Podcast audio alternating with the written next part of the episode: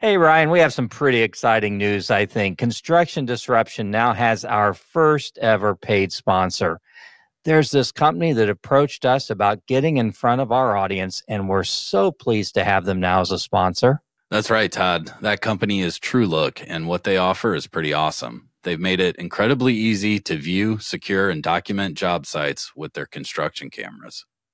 You know, a lot of times I think we think of construction cameras as, you know, just being there for security. But with TrueLook, they also have features like custom time lapse videos and remote live viewing. Yeah, you know, a term we throw around a lot here on construction disruption is game changing, and TrueLook certainly falls into that category um, being able to document your progress on job sites and then go back and show your clients that high quality in progress video is certainly something that I would call game changing. You know, I absolutely agree. And at TrueLook, they also have unlimited users, free forever media storage, 24 7 support, no contract service plans, lifetime equipment warranties, and no limits on 4G LTE data transmission and they integrate seamlessly with project management tools like Procore and Autodesk. You know, I don't think anyone makes construction cameras as hassle free or feature rich as TrueLook. Anyone can go and schedule a free, no obligation quote at truelook.com. That's truelook.com. Welcome to the Construction Disruption Podcast, where we uncover the future of design, building, and remodeling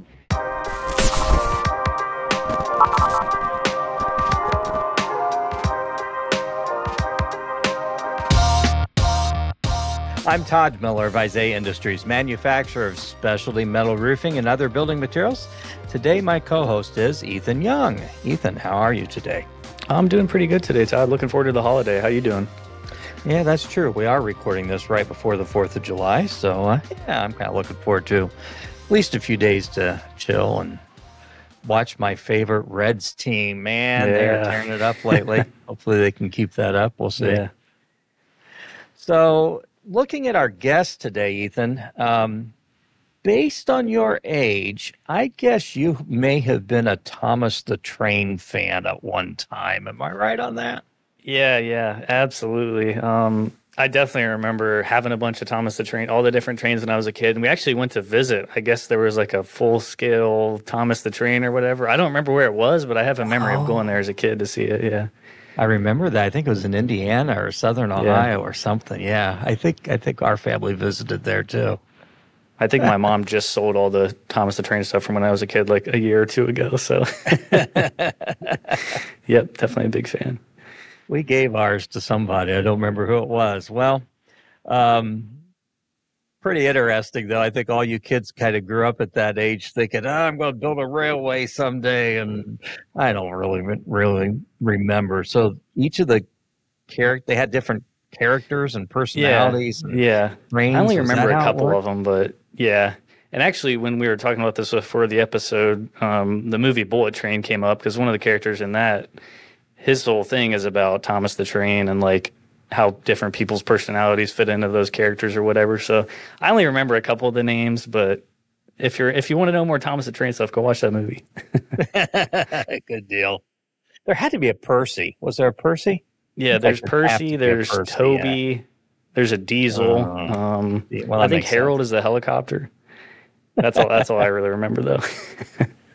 well, good deal. So, for those out there who grew up wanting to build a railway. Today, our guest is someone who did just that, believe it or not. He built a railway.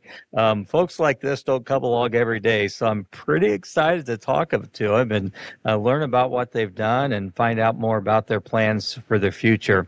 Um, plus, really is kind of bonus content that's pretty exciting. Um, we're going to dig into a specific problem they had along the way. Uh, and that problem was sourcing American made construction products for their project. And so we're going to look at a way in which uh, they are working to solve that problem for other companies. So uh, today's guest is Brian Kronberg. Uh, Brian is Vice President of Development for Brightline Trains, and he is also the founder of Amerified. Brian, welcome to Construction Disruption. Thank you very much for having me, Todd and Ethan. I'm, I'm very excited to be here today. Well, we're glad to have you. So, your career started, I believe, um, as a project manager for a leading commercial real estate firm uh, in South Florida or southeastern Florida. Um, I'm curious, how did this all happen? How did you get where you are today? Did you just suddenly wake up one day and, uh, along with a few others, decide that Florida really needed a high speed private um, passenger train system? Or uh, tell us kind of about the needs and the dreams um, that you developed that resulted in the development of Brightline trains. Sure. Uh, so it's a, a bit of a, a windy road. No one comes out of college thinking that they're going to go build trains and, and train stations. um, and n- neither did I. I got out, graduated college, and expected and, and had a job opportunity to go to New York and work with one of the banks. Um, and I was planning on doing that. I got home back to Miami after finishing college. Uh, the Miami Heat had just won the, the championship with Oh, yeah. Shaquille O'Neal, Dwyane Wade, Gary Payton. I decided to go to the championship parade in downtown Miami, saw the team that the Heat had built, and being a huge Heat fan, and the change in skyline of Miami. There was a lot of new construction, and the skyline was just changing. And I, I felt like something special was happening in, in Miami. And I was always interested in real estate and architecture, and figured, you know what, I didn't want to go to New York and, and work in the banking industry, that I would um, pursue a, an op- uh, opportunity in real estate. So I got an entry level job working for one of the, the top commercial real estate companies in Miami. And uh, the first part of my career was really developing uh, business parks, industrial business parks for that matter. So large scale warehouses, about 200,000 square feet. Then we would lease them to companies and then ultimately sell the buildings. Um, after many years of doing that, I took a, a rare vacation with some friends out to Spain. This was before I was married and had kids. And got a call. They tracked me down in Spain and said, you know what, when, when you get back, we're going to pursue train service along the passenger corridor that was once um, owned by and established by Henry Flagler. So consider that what you'll be doing when, when you get back home. I had no idea where the call was coming from, or we hadn't talked about it before, but was anxious to get back. And sure enough, it was the vision of uh, a gentleman and the founder who still uh, is involved today, a gentleman by Wes Edens, who saw the the need and had the foresight to put passenger rail back on this corridor that runs through the downtowns of Miami, Fort Lauderdale, all the way up to Jacksonville. So they said we're going to do it, and there was no playbook for us to follow. It was just, just a few people sitting in a room trying to map out what the next steps would be. And that's how we got started, and the rest is history. That's really interesting. And I wanted to ask too, because I know obviously America has a pretty rich history with passenger freight back in the day. Obviously, we don't really do it as much anymore. We still have a lot of, or not passenger freight, passenger trains. We still have a lot of freight trains today. But what kind of spurred the idea to do specifically like a passenger train through Florida? Yeah, that's a good question. Well, the uh, Florida was was a growing state, and this was back in 2011, 12 when when we really uh, initiated the the company. I, no idea what was going to happen to Florida since from what's happened from back then to now was just the the number of people moving to Florida and the population growth. But Florida is so narrow and there's only so much room for highways and Yeah. more and more people were coming. The railway was already there and we had the rights to to run the freight service and we said we'll give it a shot. We were the city pairs that we were connecting were Miami and Orlando which are two of the most visited cities in the United States. And it's also a distance that we say is too long to drive, but too short to fly. So hmm. the the amount of time that it would take you to get on a go to the airport, go through security, board your plane, get off the plane in Orlando, we said we can do it faster than flying, faster than driving, and it's far safer. The roads down here are, are dangerous congested, and this was a alternate mode of transportation that that we saw the need for. I'm I'm curious a- as you suddenly branched into this, and you come back from Spain, and you're trying to help figure this all out. Um, did you folks look at other passenger railway systems, perhaps in other countries, or were there some things you used as a model in trying to figure this all out? Yep. Um, so we absolutely did that. We had a good idea of what we wanted the system to be in terms of brand attributes. We wanted it to be a hospitality focused Hmm. system where where people were treated differently or, or felt differently getting on our system as compared to a another type of public transportation or what sometimes people perceive as public transportation. Uh, so we knew that, but we also knew that this existed in, in other parts of the world. So we looked at London, Paris, Rome, Milan, and, and other examples that were were well respected and, and profitable. And we, we took the lessons learned there and put it into Brightline, and, and that's how we got started. Um, we also, the other thing we did is we wanted to find the right team with, with architects, engineers, and, and contractors to help us build this not having any experience in train stations, but knowing that we wanted a signature stations. It was going on Google, typing in top 10 architects in the United States and cold calling architecture firms, seeing if they'd come down for, for a meeting with us. And some of them said yes, others didn't know what we were talking about and said, too busy. Thank you very much. So grateful to to the firms that that took our call, and we've we've been working with them. So, how many actual stations did you have to design and build then? I really hadn't even thought through that part of all this. Yeah. So the the initial system that we launched in 2018 was three stations: one in Miami, one in Fort Lauderdale, and one in West Palm, West Palm Beach, and we have our signature. The other signature station is in Orlando at the Orlando International Airport. That one will open uh, within a few months. Maybe by the time that that this episode airs, it it might be already opened. And in addition, we added uh, two more stations in a city called Boca Raton and then Aventura. So in total, there will be six stations um, by the end of this year. Wow, that that is an accomplishment. So, you know, you folks are the only privately owned and operated, you know, intercity passenger rail, railroad in the country. Um, kind of curious. I mean, what who are your commuters? Who are your users? Are are you getting a lot of tourists who are utilizing your service, or is it mainly work commuters, or you know, and do you anticipate that changing with the opening up of Orlando? It seems like that potentially could shift a little bit. Yeah, absolutely. We're right now we're fortunate to have a variety of different users. We have uh, regulars that use it every day to get to and from work that don't want to be driving on the I-95 congested highways that ev- every day the traffic is is worse and worse. Um, we have people that choose to come to Miami Heat and Marlin games from up north, whether it be West Palm Beach or Aventura, and you don't need to deal with downtown Miami traffic or pay the fees for parking, which sometimes for, for these big games is is quite high.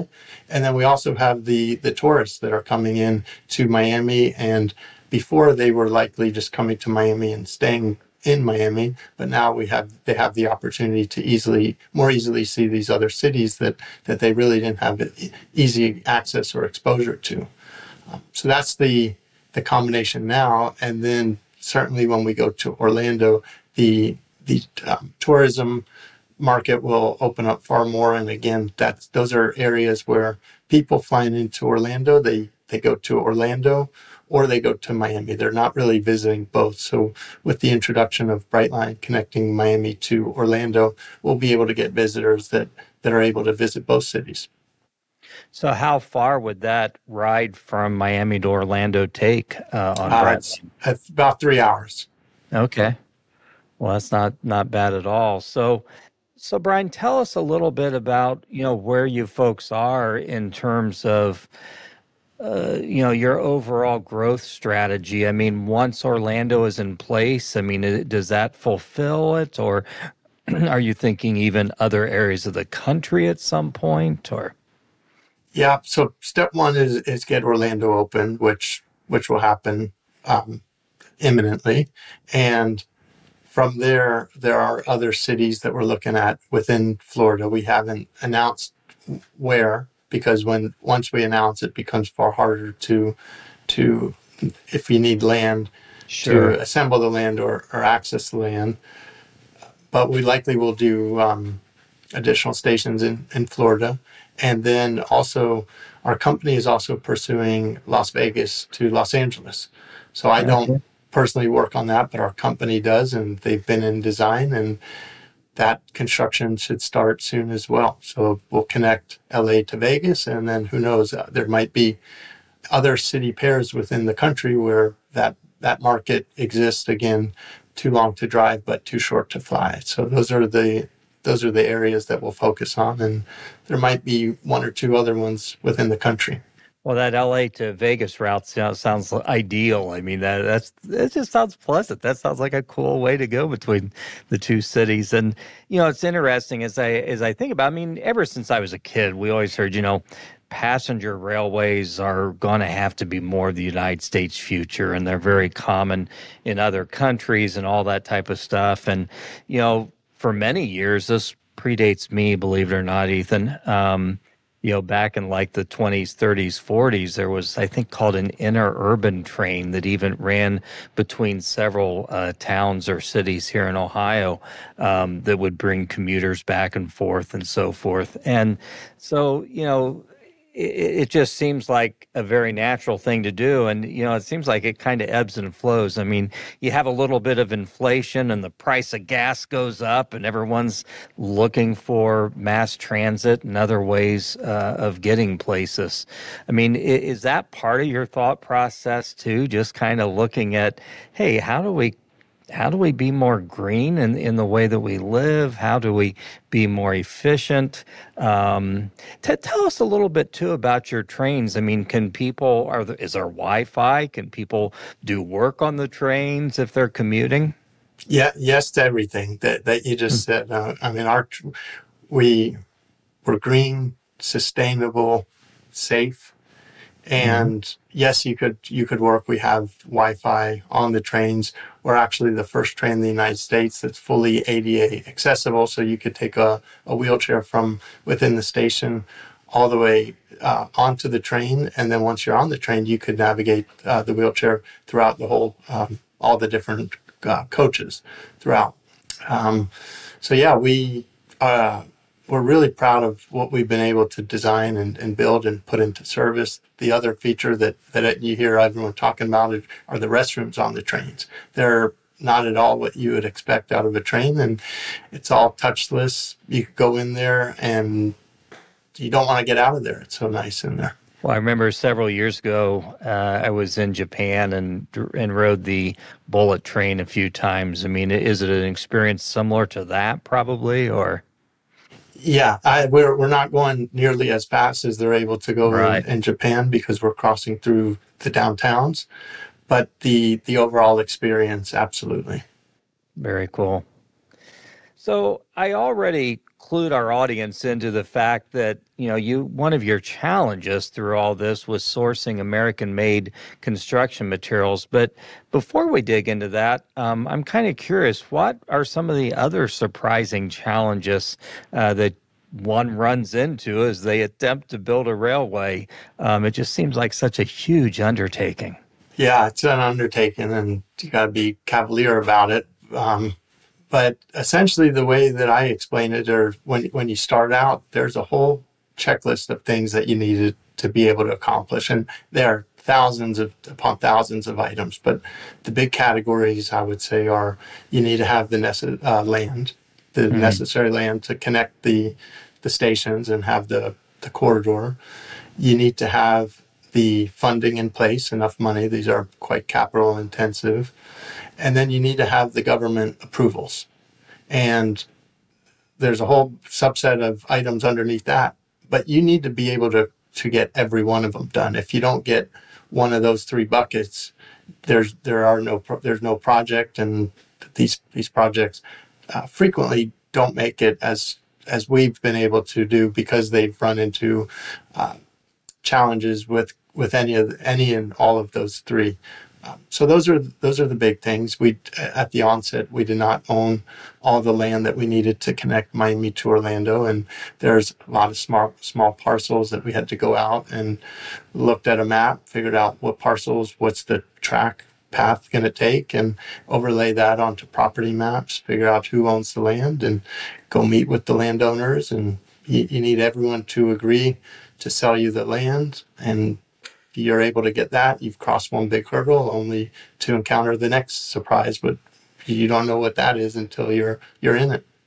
Till you I- get that far. Yeah, perseverance, and uh, we've got a great team that kind of just knocked through walls to make sure that we were able to get everything that we needed done. So what was that time period from, you know, the time you first said, let's do this to the time that your first train was running and you had your first passenger? Uh, really, 2011 was when we started, and then 2018 is when we Wow. had our first passenger, which is extremely fast. Hmm. That period of seven years of states and and countries spend that long studying projects, and we were able to arrive at the concept, design it, get it funded, build it, and put it into operations in that short of a time span. Wow. Is there anyone else doing this in other areas of the U.S. that you're aware of, uh, working on, on privately owned rail? There's there's a project in, in Texas. I haven't followed it too closely, so I'm not sure where where they're at Okay. in, in their process. But um, connecting some of the, the major cities in Texas. Interesting. Yeah, those can be some long drives across uh, between the major cities in Texas. So I can see benefit to that too. Sure. So let's dig into the difficulty that you ran into finding U.S. made products to use in your construction. Um, well, first of all, let me ask this: Why was using USA made products important to you, and and you know how big of a challenge did it end up being?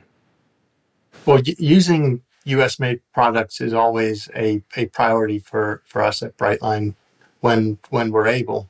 But it was a little different when we recently uh, were awarded a federal grant by the Federal Railroad Administration uh, called a CRISI grant, and along with the city of Boca for our Boca Raton project. It was a partnership and between the FRA, Brightline, and the city of Boca. And whenever you take a federal grant, at least through DOT, it comes with the requirement to comply with Buy America, which is um, it's been around for for a while, and recently with the Infrastructure and Jobs Act, it's getting a lot of attention. But our the requirement for our Boca station came with this Buy America because of the federal grant that we took. Interesting. So that led you uh, to the development of something called Amerified. Um, tell us, tell our audience a little bit about what Amerified is and uh, what you're accomplishing through it. Sure. So uh, Amerified is a, a company that I started. I, consider myself a third shift entrepreneur after I take care of the, with the family, my job with Brightline. Uh, when when all that is is done and I'm able to spend some time with with a few others, we work on Amerified. And Amerified is really an online database that I wanted to create to promote U.S. manufacturing and avoid the the challenges that I had, which were sitting in owner, architect, contractor meetings, trying to find products that comply, and we're all on on the internet, on Google, making phone calls, spending a unnecessary enormous amount of time trying to source certain products that will comply. And I thought for something that as many people are actively doing with existing plus the infrastructure act which is an additional 1.2 trillion dollars that the federal government is putting into the economy there needs to be a an easy button as i call it for sourcing and finding us products and i called department of transportation and tried to do my research to see if this existed and it it didn't and i said i'm going to do it or give it a shot. They said, go for it. Good luck. It'd be a great resource if it existed. So a team of us spent many hours, weekends, nights trying to map out how this would work. And fast forward to, to now, we've were able to launch the site about a month ago, and the the activity and, and interest has been tremendous so far. Well, I certainly applaud you what what you're doing through that, and I know you and I have talked a little bit about it, and you, know, you invited us to submit our products for it, which I'm almost there. I'm, I'm going to get those to you here real soon. I'm excited to be a part of it and uh, love the platform uh, that you've developed. And I'm kind of curious. You know, you mentioned, you know, here we are googling and trying to find these products. Did you ever run into situations where you know you'd have a lead on a product and you'd think, surely this is USA made, and you know, then you'd get to a certain point and find out, oh, doggone it, it's not after all. Yeah, all too all too often, and and to make matters a, a little bit worse, the government has set up. They have Buy America, but they also have something called Buy American that has an N on the end. So it just makes it that much more confusing, and the level of domestic manufacturing between Buy America and Buy American is different. And you talk to someone on the phone, and you say we're looking for products that are made in in America and comply with Buy America and they say, "Yep, we have it." Yeah, you go down the road with someone, you agree on price, you, you send them the certificate, ask them to sign it, and they say, "Oh, sorry, we're we're Buy American, not Buy America." And then, so you've just wasted all that time, and then you need to restart the process and go through everything that that um, all the time that you spent. You need to spend it again. Wow. Yeah, that'd have to be frustrating. Yeah. Goodness. So tell us, you know, how can someone tap into the Amerified database either um, as a user, you know, an architect or a specifier trying to look for products, or uh, as someone, you know, like us, as a manufacturer who has products that they would like to list on it? Sure. So our, our website is amerified.io and it's extremely user friendly website. You could go on to the website. We have a, a red button that said that says get listed. You type in your information and within a day or so we'll have someone from our team reach out to you, send you an easy Excel spreadsheet for you guys to fill out, send it back and within another day or two your products will be on the site ultimately we're working and we'll we'll roll this out in a few months where you'll be able to register and handle everything online. You'll be able to have a username and password so that if you're a, a manufacturer you'll be able to log into your account add modify do whatever you need to your products without the need of interfacing with any of uh, the Amerified staff and it's all free right now i should say. The best part is for for all users manufacturers architects engineers contractors subcontractors it's free to log on see all the products that are on the site and it's also free to for manufacturers to put the products on. We really want to make the the database as comprehensive as possible and get products from all project types and from manufacturers all over the, the country Well, and that was what really impressed me as I learned about was the fact that yeah, right now you're doing this completely for free, and because you know, as a manufacturer, there are lots of databases out there we can list our products on, and they get pretty pricey real quick, and you know, but they are not USA made databases either. So here you are doing something very specific. So uh, certainly applaud you for that. Well, you know, Brian, I have to say you're obviously an ambitious young guy. Um, you know, you here you are. You saw opportunity in this, uh, what we consider to be a great field, great industry of real estate development, construction, um, and then you brought in the transportation piece, and uh, you know you've pursued it with gusto. Um, what advice would you have for younger folks, um, other younger folks who are pursuing their dreams uh, in construction or, or really in any field? I mean, you you you saw something, and made it happen. Um, how can you inspire others to do that too?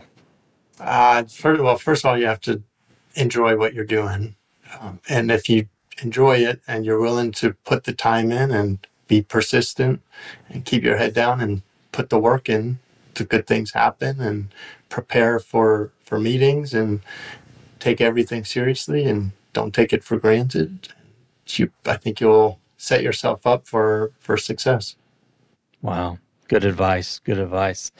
Well, thank you so much, Brian. This has been really fascinating. Um, we're actually close to wrapping up what we call sort of the business end of things here on the show. Is is there anything we haven't covered about Brightline or Amerified um, that you'd like to share with our audience? No, this is this has been great, and I invite both you, Todd, and and Ethan down to Florida to see Brightline for yourselves Yeah. and to tell your friends about it. And then for all the manufacturers and architects, you, I know you this there's a large uh, listener base. I invite you all to go check out Amerified.io and register, and look forward to um, our continued conversation. Well, that's good stuff. And I, yes, I am going to be there. I'm looking forward to riding on a Brightline train, uh, hopefully before too long. Well, before we do close out, I have to ask if you're willing to participate in something uh, here on the show we call our rapid fire round. So, uh, rapid fire consists of seven questions. They may be some are serious, some are silly. Um, all you have to do is give an answer to each. So, um, have to ask: Are you up to the challenge of rapid fire? Of course, can't say no to that. Yeah, well, no one ever has. I'm not sure what we'd do if they did, so I'm glad of that. Well, well, we will ask you these seven questions. We will alternate. Um, Ethan, I'll let you take the first one if that's okay. Yeah, that's fine. All right. So, can you think of a product that you purchased recently that's been kind of a game changer for you? Sort of like, where's this been all my life? You know, something like that. Yeah, so we, my wife and I recently had another baby, and with that came Congratulations. thank you. With that um, comes the purchase of a sound machine, and just absolutely helped the baby sleep, drowned out some of the noise, and any sleep that the baby gets is that much better for us. So I'll say a, a good quality sound machine. Oh, wow. So that just creates like white noise or background noise or. Ex- exactly, and then drown out the the other kids. So you know, makes it easy. Uh, fantastic. Well, congratulations again on the baby. And I'm glad to hear that sound machine is working. That makes it a little bit easier, Yeah. too. So, question number two uh, Would you rather have the ability to see 10 minutes into the future or 10 years into the future? I'll take uh, 10 minutes into the future. I don't want to see too far down. That, that's, that's, yeah, that's what someone else said. Yeah. Was that I don't know if I want that responsibility of seeing that far out. Yeah. get in, and get into some good sports betting too with 10 minutes. So, uh, Yeah. Good indeed. Yeah. Good deal. All right. Next one. What's your uh, favorite meal? s- uh, simple pizza. Good choice. yeah. Can't go wrong. Question number four, I think. Um, do you have a bucket list vacation that you look forward to taking someday? I would love to take the kids to Australia, kids and wife to Australia. Cool. Have you been there? I have been there. Okay. Now you got to take the family. Good Yeah. deal. Alrighty. Next one. If you had an extra hour every day, how would you spend it? Uh, I would spend it working out. I like to work out and don't always have the time or make the time. So that's certainly, if I had a dedicated hour, that, that's what I would use it for. Nice. Good answer. Next to last, so far it's been pretty painless. Um, this one's a fun one though. If you had to eat a crayon, what color of crayon would you choose to eat? Probably orange. Ooh. And okay. hope it would taste like an orange. Assuming it would taste like, yeah, it won't. But you know, good good luck with that. Yeah, I think it would be fun to get a really bright one, something like a bright green or periwinkle blue or something, just to stain your teeth as much as possible. know? All right, last question. Who is one person who's had a big impact on your life and how have they had that impact? Uh, my father. So he just his his work ethic, persistence, how he's been able to juggle his profession and, and family. It's been a great model to to follow. That's great. Yeah. That is awesome. Great. Yeah, I'm glad to hear that. And what a role model that creates for you as a father too. Uh, Certainly. Trying to be doing that same thing. So Yeah. that's cool stuff. Hey, this has been great. So I need to report to our audience that we were all successful on working in our challenge words. So good job, guys. Um, Ethan, you had the word. I had periwinkle, which took me a while to get it in there, but I got it in there right at the end. So I like to do that sometimes. yeah, good job. Um, Brian, your word was. Was Cavalier. and you worked it in seamlessly. I had the word inflation, which uh, so good job, guys. We all got our challenge words in there. I let Well, you out too easy. That, that was too easy of a word. Well, someday I'm going to give someone something like colitis or constipation or something like that and revert back to the fourth grade Todd or something. I don't know. But anyway. Well, Brian, thank you so much. Um, this has been a pleasure. For folks who would want to get in touch with you or um, folks who maybe want to see that schedule for Brightline because they're planning a trip to Florida, um, what are some easy ways for them to, uh, to do that? Yeah, so for for Brightline, we've got a great website. It's the website's gobrightline.com and all anything you need is on the website there. And for Amerified, the website is amerified.io. All we have uh, get listed and contact page there, so make it really easy for you to get in touch with us. Very good. And we will put that information in the show notes as well so folks can look for it there too. Thank you. Um, well, thank you so much, Brian. This has been great. I enjoyed our time together and uh, keep up the great work on everything.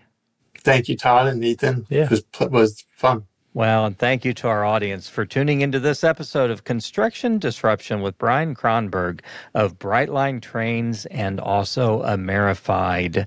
Just to make that clear, it's A M E R I F I E D, Amerified. Okay, and that's amerified.io. Is that right? Correct. Yep, good deal. So um, please watch for future episodes of our podcast. We always have great guests. Um, don't forget to leave a review on Apple Podcasts or YouTube. Um, until the next time to, we're together, though, keep on disrupting, keep on challenging uh, yourself and uh, those around you to better ways of doing things. And don't forget to have a positive impact on everyone you encounter. Make them smile and encourage them. Uh, simple yet powerful things we can all do every day. So God bless and take care. This is Isaiah Industries signing off until the next episode of Construction Disruption. This podcast is produced by Isaiah Industries, manufacturer of specialty metal roofing and other building products.